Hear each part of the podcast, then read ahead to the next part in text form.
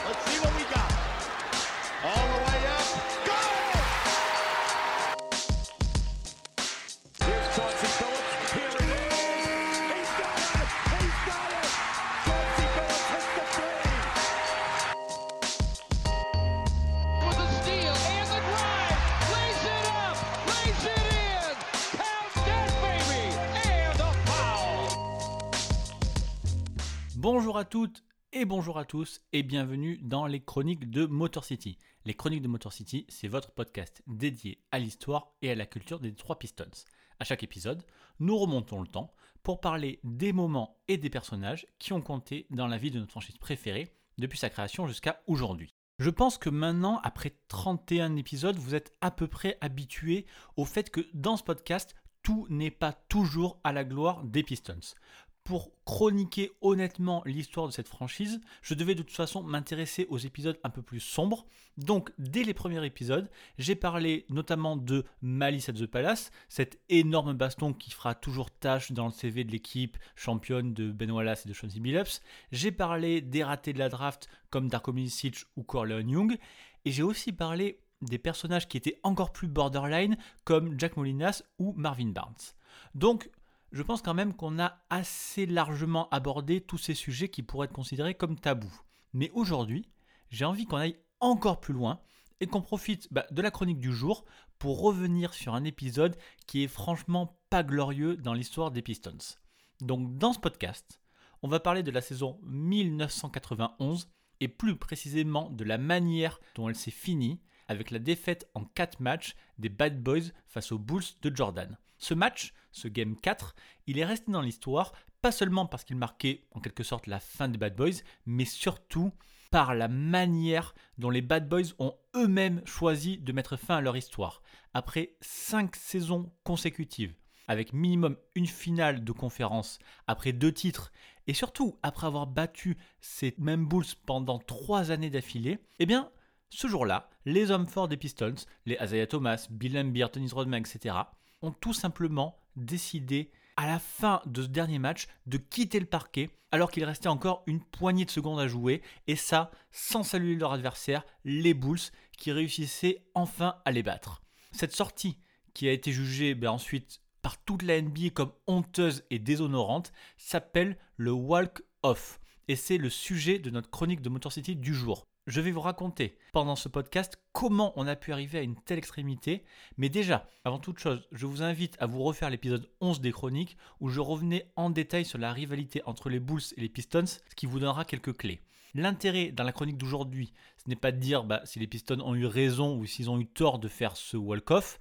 J'ai juste envie de raconter ce qu'il s'est passé et les conséquences que ça a pu avoir. Les Pistons ont fait cette sortie et ils ont dû apprendre à vivre avec. Mais après tout, peut-être que pour des mecs qui portaient fièrement le nom de Bad Boys, sortir de cette manière, eh bien on pouvait dire que ça leur convenait.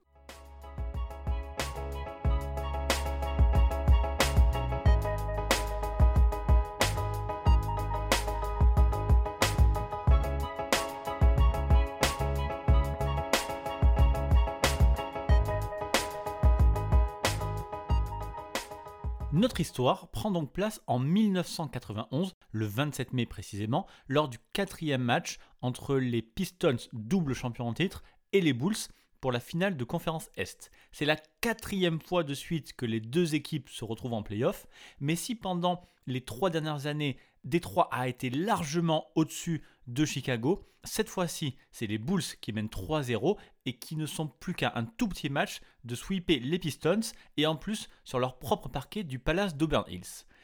Et en toute honnêteté, avant même ce match, tout le monde savait exactement que c'est ce qui allait arriver. Il faut dire que cette année 91, elle a été très très difficile pour Détroit. Il y a eu d'abord la grosse blessure d'Isaiah Thomas pendant plus de deux mois. Et une fois arrivés en playoff, eh ben les Pistons ont beaucoup souffert. Ils n'ont gagné que 3-2 au premier tour contre les Hawks, puis 4-2 contre des Celtics très diminués, et encore le résultat était plutôt flatteur pour les Pistons qui n'étaient vraiment pas dans leur meilleure forme. Et quand Détroit retrouve donc Chicago en finale de conférence, eh ben on sent quand même bien que la marche va être trop haute. Pour le premier match, c'est une première victoire des Bulls 94-83 dans un match où Michael Jordan n'a même pas vraiment eu besoin de forcer. C'est la même chose au match 2 avec une autre victoire de Chicago à domicile encore une fois 105-97 où cette fois c'est Scottie Pippen qui a pris la lumière et qui a montré que désormais il n'avait plus du tout peur des Pistons. Au match 3, on repart à Détroit, mais bon, malgré tout ça ne change rien puisque une nouvelle fois, la troisième fois de suite, c'est les Bulls qui dominent très facilement, trop facilement même on pourrait dire, les Pistons en gagnant 113-107 avec cette fois 33 points de Michael Jordan hyper propre que les Pistons ne peuvent pas du tout arrêter. Donc, après trois matchs, on se retrouve à 3-0 pour les Bulls et clairement l'odeur du sweep elle est très très forte. On aura l'occasion de reparler plus tard dans ce podcast des déclarations qui ont été faites juste après ce Game 3. Mais sachez juste seulement que côté Pistons, ben, on essaye de garder la tête haute, on se donne un peu d'espoir, quitte à se mentir un peu à soi-même. Parce que oui, bien sûr, la dynamique est beaucoup trop forte pour les Bulls, elle ne changera pas de camp. Et en fait, c'est même pas vraiment une surprise. Pour cette confrontation de 1991, les Bulls se sont préparés comme jamais. Depuis 88, ils étaient systématiquement éliminés des playoffs par les Pistons. Et en fait, chaque année, ils essayaient un tout petit peu de s'améliorer jusqu'à un jour enfin passer l'obstacle. Ils ont essayé d'avoir un jeu plus physique. Et puis ils ont essayé de ne pas tomber dans la provoque. Ils ont essayé de jouer plus collectif, moins dépendant de Jordan, casser les fameuses Jordan Rules que Chuck Daly avait mis en place.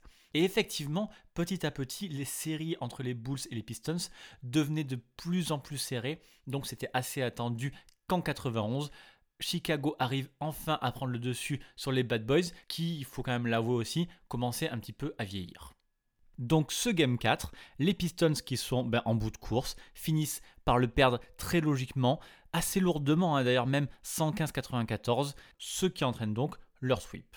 Et c'est donc à ce moment-là qu'arrive notre fameux walk-off. Il reste 15 secondes à jouer avant la fin du match. Il y a 112-94 pour les Bulls qui vont garder la balle jusqu'à la fin du chrono pour cette dernière possession.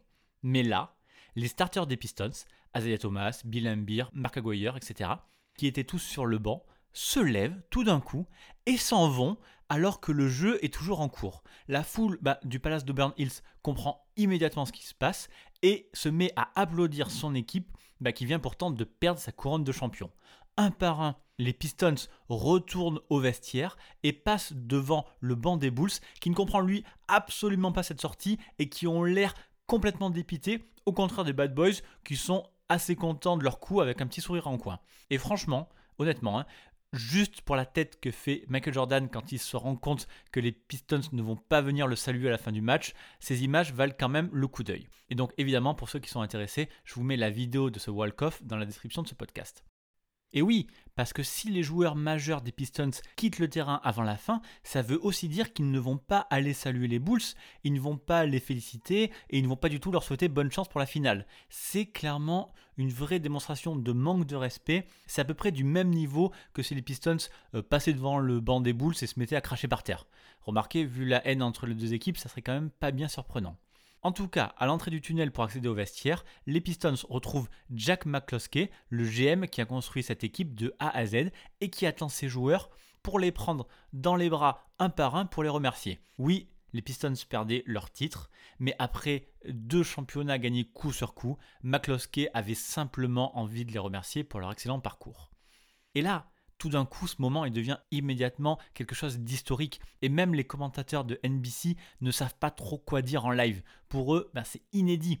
Aucune équipe n'avait jamais quitté le terrain de cette façon en ne laissant que leurs cinq remplaçants sur le terrain pour la fin du match.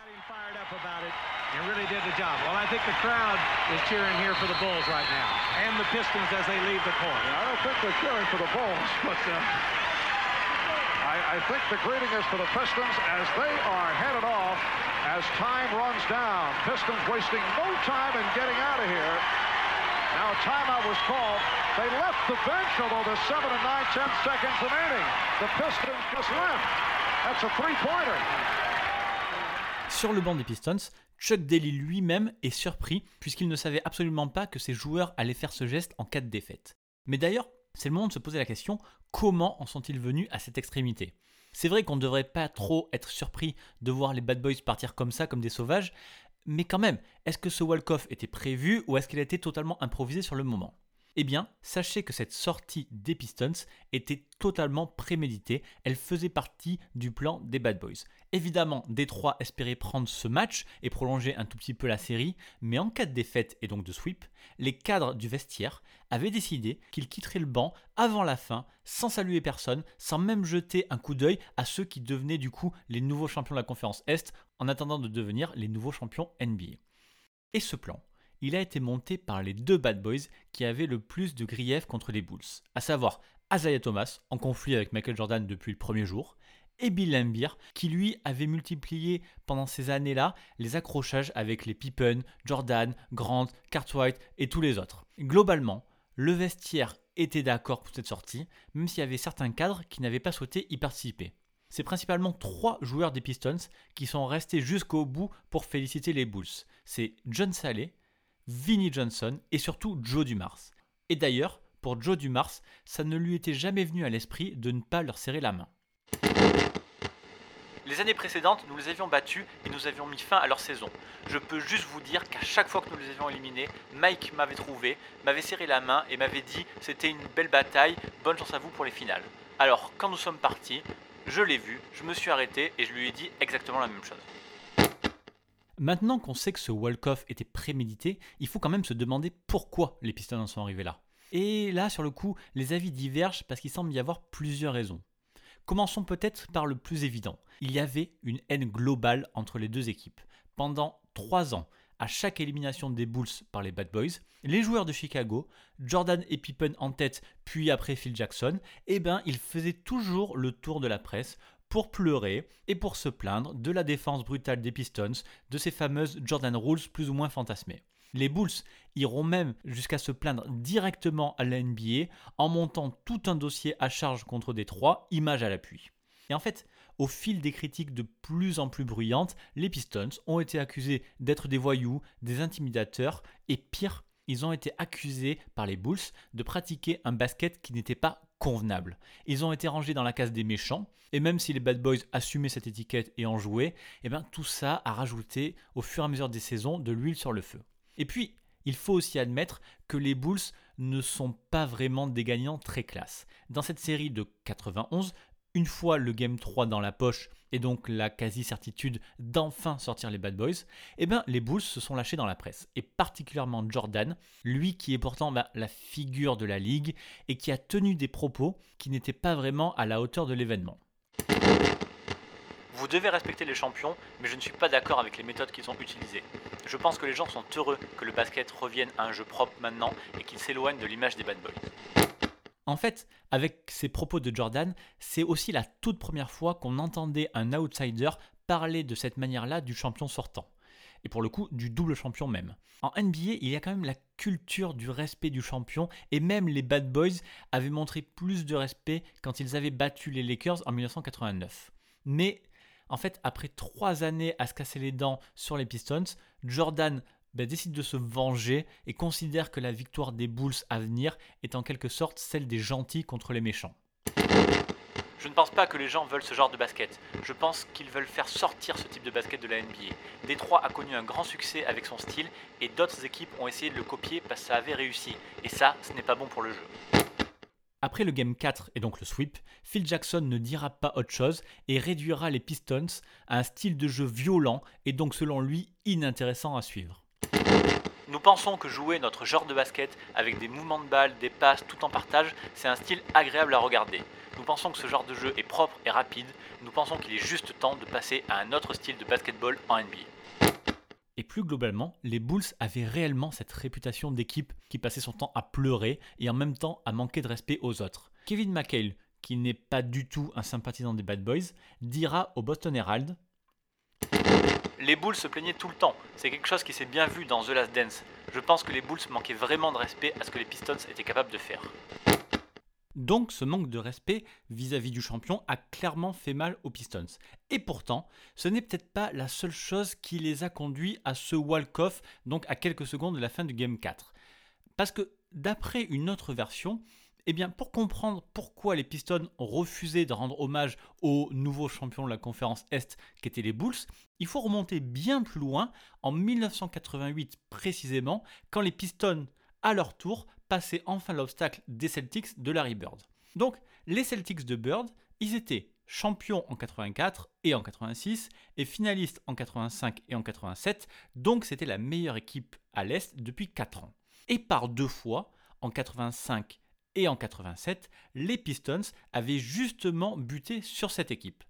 Mais en 88, pour leur troisième confrontation, cette fois, les Pistons ont réussi à s'imposer 4-2 contre Boston et arriver enfin à passer l'obstacle des Celtics. Et donc, vous comprenez qu'il y a bien un parallèle qui est assez évident à faire avec la rivalité entre les Celtics champions et les Pistons outsiders d'un côté, et plus tard les Pistons champions et les Bulls outsiders de l'autre. En fait, c'est quasiment les mêmes histoires. Et donc, vu que c'est les mêmes histoires, c'est précisément la fin de cette série 1988 qui a donné l'idée aux Pistons de quitter le parquet comme des sauvages 4 ans plus tard. En fait, c'est John Saleh qui a vendu la mèche. Certains bad boys avaient choisi de faire aux Bulls la même chose que leur avaient fait les Celtics en 1988. Avant le dernier match contre les Bulls, Bill Laimbeer a dit que nous allions leur passer le flambeau de la même manière que Boston nous l'avait remis. Parce que oui, en fait, avant le walk-off des Pistons en 1991, il y en a eu un autre de la part des Celtics en 1988. Mais si celui-ci vous le connaissez pas et qu'il est globalement beaucoup moins connu, c'est déjà parce que les Celtics de Larry Bird avaient bien sûr une bien meilleure image que celle des Bad Boys, et aussi, il faut être honnête, parce qu'il est quand même un petit peu à nuancer. En fait, je vous explique. Pour ce walk-off de 1988, on est donc au game 6 de la finale de conférence et les Pistons mènent 3-2 et sont en train de finir tranquillement le travail chez eux au Pontiac Silverdome. D'ailleurs, le Silverdome est absolument bouillant, la foule n'attend que la victoire des Pistons pour exploser et quand à moins d'une minute de la fin, les Pistons mènent de 8 points 94-86, on se dit que la victoire est quasiment en poche. Donc Boston se rapprochera un petit peu, mais bon, rien n'y fait. Détroit est devant, Détroit va passer et va enfin battre les Celtics. Il ne reste que 6 secondes à jouer et toujours 4 points d'avance pour Détroit. Alors les Celtics font une faute volontaire un peu désespérée sur Adrian Dantley pour arrêter le chrono. Mais alors que les Pistons se dirigent tous vers la ligne des lancers francs pour que Dantley tire ses lancers, eh bien les titulaires de Boston, les Larry Bird, Kevin McHale, Robert Parrish, etc., eux, ils traversent le terrain quittent le parquet sans saluer les joueurs de Détroit et rentrent directement au vestiaire en ne laissant que leurs cinq remplaçants du bout du banc attendre que Dantley tire ses lancers. Sur les images, on voit bien que seul Kevin McHale s'arrête sur sa route pour rentrer au vestiaire, et encore, il fait un rapide check à Isaiah Thomas, et on a l'impression que c'est le joueur des Pistons qui l'attrape pour l'arrêter, plutôt qu'une réelle volonté de Kevin McHale de le féliciter. Donc, il semblerait bien que ce soit cette sortie expéditive de Boston, cette manière de passer le relais aux Pistons un peu sauvage, eh bien il semblerait que ce soit précisément ce que les Bad Boys avaient en tête quand leur tour de partir est arrivé en 1991. Sauf que ce n'est pas si évident que ça. C'est même d'ailleurs assez difficile de comparer le walk-off des Celtics de 1988 et celui des Pistons en 1991. Lors du duel de 88 entre Boston et Détroit, il semblerait bien que les Celtics avaient une très très bonne raison de quitter le terrain un peu précipitamment.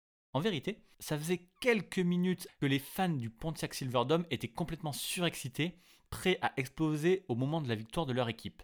Et quand les Celtics ont fait cette fameuse ultime faute à 6 secondes de la fin, eh bien les fans ont cru que le match était terminé et ils ont commencé à quitter leur siège pour essayer d'envahir le terrain. D'ailleurs, quand on regarde de nouveau ce match, on voit bien que quelques fans tentent d'aller voir les joueurs de Détroit au moment où les arbitres sifflent la faute, alors qu'il reste encore 6 secondes à jouer. On entend même le speaker des Pistons, Ken Calvert, prédécesseur du fameux John Mason que vous connaissez, qui demande aux fans de retourner à leur place en leur précisant que le match n'est pas terminé. Et c'est à ce moment-là que les starters des Celtics ont commencé à quitter le terrain pour rentrer au vestiaire. Et c'est exactement ce qu'expliquait récemment Kevin McHale, toujours au Boston Herald. Quelqu'un nous a dit de sortir de là avant que le terrain soit pris d'assaut. Il y a une très longue marche pour sortir de là. Ce n'est pas comme au Garden ou à d'autres endroits. Vous avez probablement une centaine de mètres à faire avant d'arriver à l'entrée des vestiaires.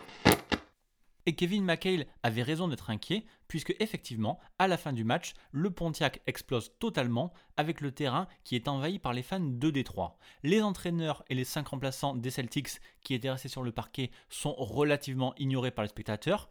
Mais l'histoire aurait pu être très différente avec un Larry Bird qui aurait été toujours là, par exemple. Et puis la version des faits de Kevin McHale est aussi confirmée par John Jennings, coordinateur vidéo des Celtics à l'époque, qui a vécu ce jour comme étant l'une des expériences les plus effrayantes de toute sa vie. Casey, Jimmy Rogers et Chris Ford parlaient tous de faire sortir les gars du parquet parce que nous étions dans le Silver Dome et qu'on sentait que ces gens étaient prêts à prendre d'assaut le terrain. Cela n'avait rien à voir avec le fait d'essayer de passer un message aux Pistons ni un manque d'esprit sportif. C'était vraiment la sécurité de nos gars qui était en jeu. Et du coup, quand on comprend tout ça, ben on se dit que les Celtics avaient raison de quitter le terrain sans saluer les Pistons. C'était difficile de juger si leur sécurité était vraiment engagée, mais vu le passif, vu la rivalité entre les deux franchises, c'était quand même assez logique de partir au plus vite du terrain adverse. Et c'est là où le parallèle entre 88 et 91 ne tient pas. Quand les Bad Boys doivent lâcher leur couronne aux Bulls, c'est à domicile qu'ils le font. Il n'y a malheureusement pas de risque d'envahissement ou d'autres problèmes de ce genre dans le palace d'Auburn Hills. Quitter le terrain à ce moment-là ou 15 secondes plus tard à la fin du match, ça ne faisait aucune différence du point de vue sécurité. Et puis surtout, il y avait quand même une différence fondamentale. Les Celtics, eux, n'avaient pas vraiment planifié ce départ à l'avance. I, I would say I, I've, I've paid a, a heavy price for that moment, and and if and if that moment meant that I I'm not selected to be on the dream team because of that moment, uh, that that that that's hurtful. That that's that that that cuts deep. Uh, Maintenant, il faut aussi qu'on s'intéresse à la façon dont les Pistons ont géré l'affaire de ce walk-off. Parce que les joueurs de Détroit, ils en ont pris plein la tête à partir de ce moment-là. La NBA essayait déjà de les faire un petit peu disparaître au profil des Bulls, mais avec cette polémique, ben, les Bad Boys leur ont facilité la vie et se sont enterrés quasiment tout seuls. Ces Pistons-là, ils étaient déjà connus comme les voyous de la NBA. Le reste de la ligue euh, les imaginait surtout comme des brutes, capables de tout faire pour gagner sans avoir aucune limite. Alors, il y a peut-être une partie de ça qui est vraie, mais comme je l'ai déjà dit, les Pistons étaient à peu près OK avec ça. Sauf qu'après ce eh ben, il fallait assumer et à une ampleur quand même assez différente. Et parmi les leaders de Détroit, il y avait deux façons de gérer ça. D'abord, il y a la manière Bill Lambier. Inflexible, droit dans ses bottes, Bill Lambier, lui, il n'a jamais regretté un seul instant son départ. Sans même citer l'épisode des Celtics, sans même se trouver d'excuses, Bill Lambier a toujours assumé et en a même profité pour en rajouter un peu sur les Bulls. Pourquoi est-ce que je regretterais ça maintenant, aujourd'hui? Je me fiche de ce que les médias disent de moi. J'ai essayé de remporter des titres et j'ai fait tout ce que j'avais à faire pour tirer le meilleur parti de mes capacités et de notre équipe. Et nous l'avons fait. Nous avons réussi à être champions. Les Bulls ont pleurniché pendant un an et demi à propos de la façon dont nous étions mauvais pour le basket, mais plus important encore, ils ont dit que nous étions des mauvaises personnes. Nous n'étions pas de mauvaises personnes. Nous étions juste des basketteurs qui gagnaient.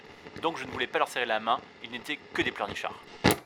Et puis, il y a le cas d'Azaya Thomas. Et là, c'est de suite un peu plus compliqué, puisque Azaya est celui qui a eu le plus à subir les conséquences de ce fameux walk-off. En fait, avec la prise de pouvoir euh, généralisée de Jordan sur la NBA, Azaya Thomas a été progressivement mis de côté jusqu'à sa non-sélection pour la Dream Team de 92. Et peut-être qu'à cause des conséquences négatives qui lui tombaient dessus, Azaya Thomas a légèrement fait évoluer ses explications par rapport à ce walk-off. D'abord, en novembre 91, donc six mois à peine après l'événement, à l'occasion d'un match des Pistons à Chicago, Isaiah Thomas a commencé par regretter son geste sans vraiment s'excuser. Nous ne nous excusons pas vraiment parce que nous avons été battus. Ils nous ont bien battus et à ce moment-là, nous étions fous, nous étions bouleversés. Est-ce que c'est antisportif? Oui. Est-ce que ce n'était pas la chose à faire? Oui. Mais à l'époque, est-ce que c'est comme ça que nous nous sentions? Oui. C'était juste une réponse sous le coup de l'émotion. Donc voilà pour la première explication. Mais plus tard, en 2013, lors de l'émission Open Court, Azaya Thomas a complété son discours. S'il a confirmé une nouvelle fois qu'il aurait dû serrer la main des Bulls, il s'est quand même rapproché des arguments de l'Embir en mettant en avant le manque de respect constant qu'avaient les Bulls par rapport aux Bad Boys. Nous avions détrôné les Celtics, nous avions détrôné les Lakers et nous pensions que nous méritons un peu de respect en tant que champions. Avant que les Bulls nous battent en 91, je me souviens clairement de Jordan et de Phil Jackson. Ils passaient leur temps à expliquer que nous étions mauvais pour le basket, comment nous étions de mauvaises personnes, que l'Embir était un voyou, etc., etc. Dans notre ville, ils menaient 3-0 et ensuite ils ont eu cette conférence de presse qui nous manquait totalement de respect en tant que champions. Et puis évidemment, en 2020, lors de la diffusion de The Last Dance, cette histoire est revenue sur le tapis et cette fois-ci, pour compléter une nouvelle fois ses paroles, Isaiah Thomas a rapproché la sortie des Pistons avec celle des Celtics de 88. C'est la seule fois où je pense avoir été sweepé dans une série. J'étais normalement celui qui sweepait les autres. Leur heure était arrivée et la nôtre était terminée, ok. C'était décevant à ce moment-là de perdre contre les Bulls. Moi je me rappelle quand Boston a quitté le terrain en 88, nous étions en train de faire la fête dans les vestiaires et tout le reste, pour nous c'était ok quand Boston est sorti. C'était ok quand Larry Bird est sorti. Nous n'avions jamais regardé en arrière, on s'est jamais dit oh ils étaient antisportifs.